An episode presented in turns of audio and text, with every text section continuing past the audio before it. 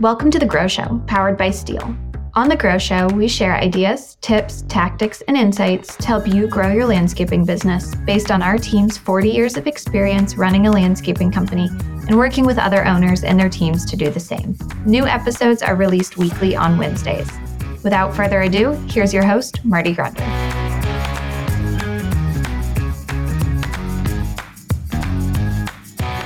Well, good morning, good afternoon, good evening, wherever the case may be. This is Marty Grunder from Grunder Landscaping Company and the Grow Group with another exciting edition of the Grow Show powered by STIHL. Folks, I hope that you are doing well. I'm recording this just after getting back from a nice vacation with my family. We went to Napa. My children are all old enough to drink we had a lot of fun. If you have not been to Napa, I know last year we did the ACE Summit in Napa.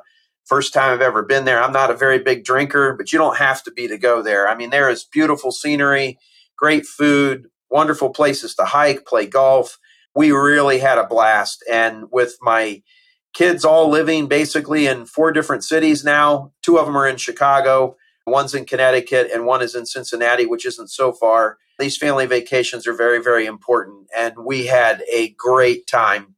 And I'll tell you what, in traveling to California, in the airport, when we got to California, everywhere I go, I see bad service, folks. And in some instances, just horrible service. The airport probably takes the cake for the most bad service you ever encounter, except for Delta Airlines, which is just incredible with their service in the world, according to Marty anyway, I'm sure many of you are smiling right now and and not just listening to me on a podcast or watching us on our YouTube channel because you'd like to share some of your service horror stories, but I'll talk to you about a couple. So, a couple weeks ago, I was in an airport and you know, same thing when I was traveling with my family this past week. Oh my goodness, I think overall the highest percentage of unhappy people, people unhappy with their jobs are the people that work at airports you got to be mentally tough to travel. You got to lower your expectations for one, but it's really bad in airports, okay? And recently I was in O'Hare International Airport in Chicago. I often call it Oh Hell, to be honest with you, because I've spent so much time in there the last 30 years waiting on planes or sitting at gates or spending a night at the Hilton there, or I think it's the Hyatt, the airport Hyatt there, because I couldn't get my flight home to Dayton, Ohio. But the last time I was there, I went to my favorite airport restaurant, which is a little place called Wicker Seafood. I think it's by the G terminal, maybe F or H. It's I know where it is when I'm in the airport. And I went in there to get some California rolls because that's the only sushi I eat. I don't eat the rest of that stuff. My my family does, but I don't. As usual, at Wicker Seafood there, they were delicious. The service was good, the place was clean, the ice water was cold, they even got me a lemon. Uh, actually, nothing fancy at all, but good. And since everything else in most airports is terrible, that's part of the moral of the story today's podcast, The Grow Show, powered by STIHL is that you just have to be good to be great in our in our industry, really in many, many ways. Think about that. Uh, Wicker Seafood is clean, they're attentive, their servers were kind, nothing big, but man, they, they stand out in a sea of sameness. Moving on, my wife and I, looked into a fairly sizable investment into something that we wanted to buy. I'm not talking millions, okay? I'm going to tell you it's around $10,000, okay? That's a pretty significant purchase for our family to consider. The sales professional was really good during the interview. They promised they would follow up. And here we are, nine weeks after that meeting, and we've never heard back from her. During that time, to be honest with you, I lost interest in it. I just got a feeling that if that's how she signed up, some of the how she followed up, the questions that we had, I don't want to buy it right now.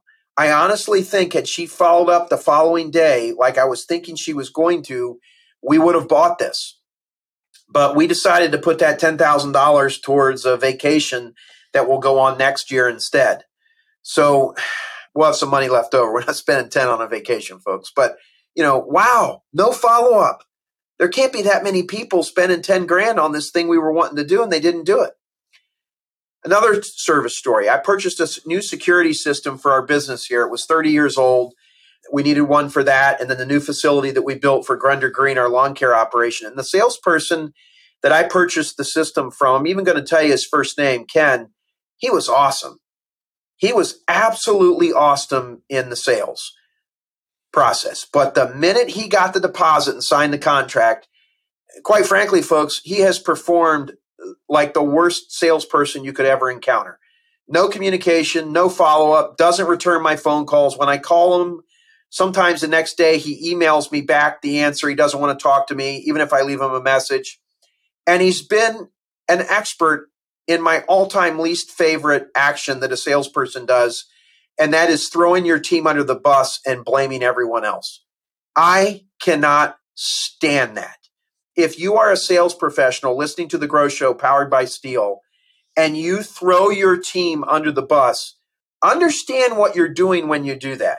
First of all, it may not be your team's fault. Okay. There may be some other reason. Maybe you didn't do a good job with the work notes or you didn't set something up right but you're bad mouthing your own team to a prospect or a client.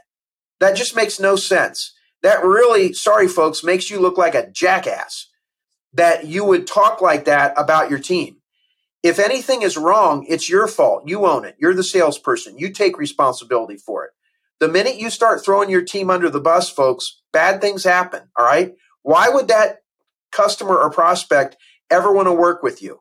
You don't even believe in the team that you would badmouth them. Now, I'm not I'm not going to sit here and say that your team didn't maybe not produce, but what are you doing or not doing that's getting you the results that you don't want? That's where I would start. And it really amazes me that people don't realize what they do when they're doing that. You do make yourself look foolish and you actually remove any confidence that that client might have in you when you do that. I want to work with people who have ownership in their things and get results.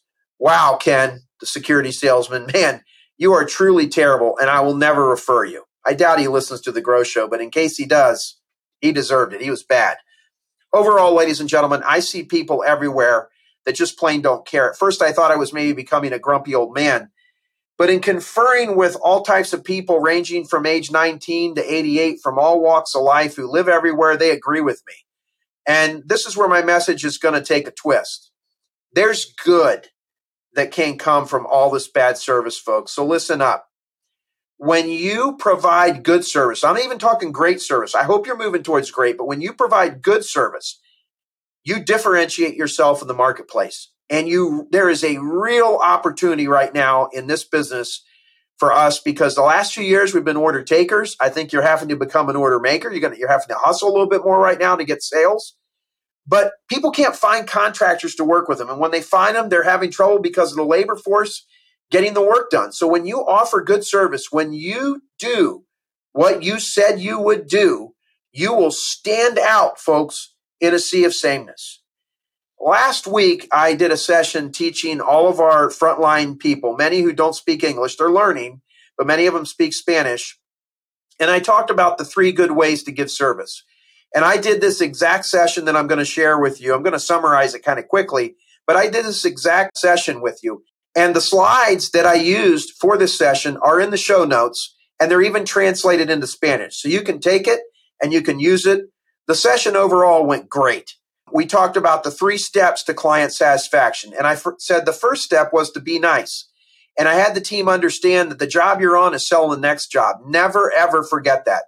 The way you drive our truck, all right. You're going to spend more time with the client than the sales professional does. So you, frontline team leader, be nice.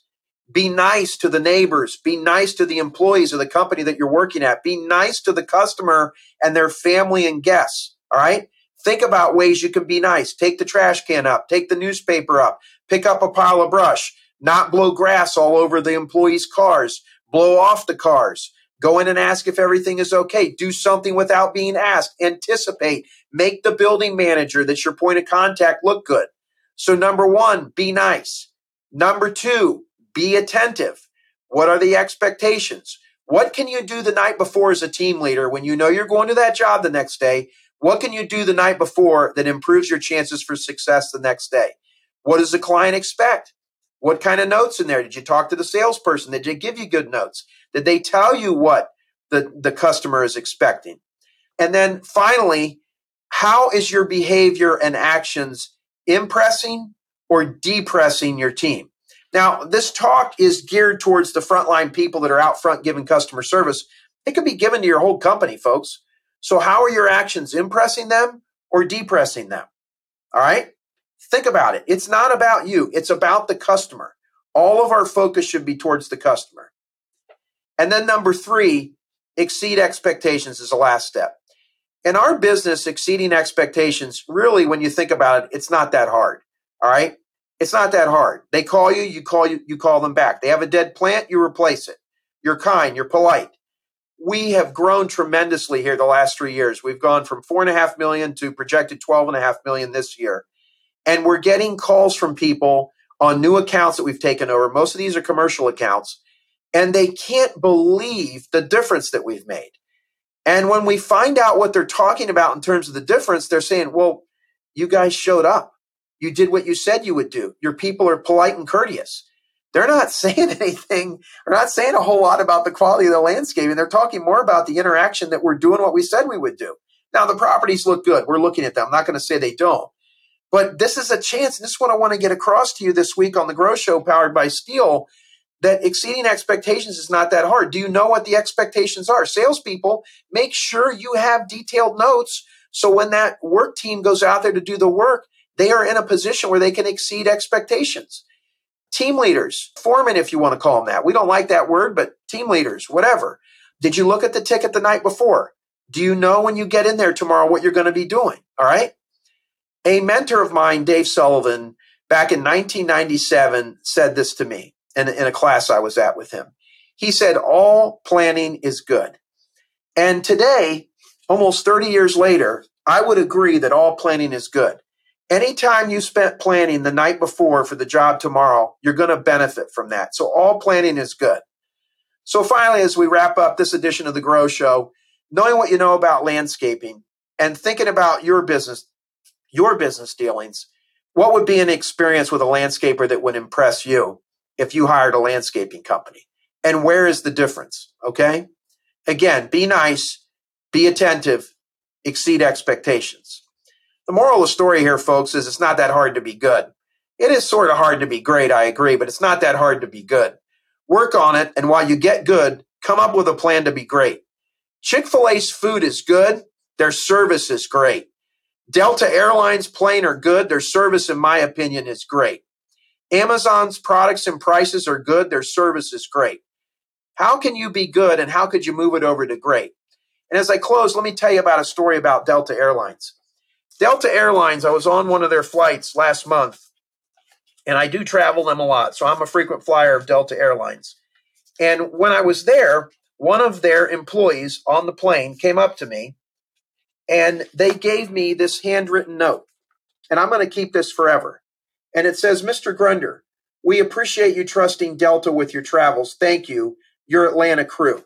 And the note was handed to me. All right, a handwritten note.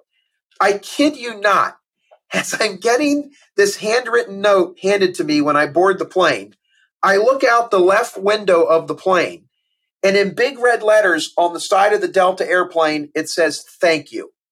It's not that hard to stand out in a sea of sameness, folks. I'm in the process of writing thank you notes right here to the 150 or so people that joined us at Teddy Russell's Russell Landscape Group, the NALP partnership field trip we do they're all going to get a handwritten note from me. What are you doing or not doing that's getting the results that you don't want? Let's look at let's look at it, folks. It's not that hard to be good, and I'm not even really so hard. It's that hard to be great. Do something this week to make it good with an eye on being great. For the Grow Show, powered by STIHL, this is Marty Grunder. Talk to you next week. Thank you for listening to this episode of The Grow Show. Be sure to subscribe so you never miss an episode, and head to growgroupinc.com for more information and resources to grow your landscaping business. A special thanks to the folks at STIHL, whose support makes this podcast possible and whose reliable handheld power equipment makes our jobs easier daily. We'll talk to you next week.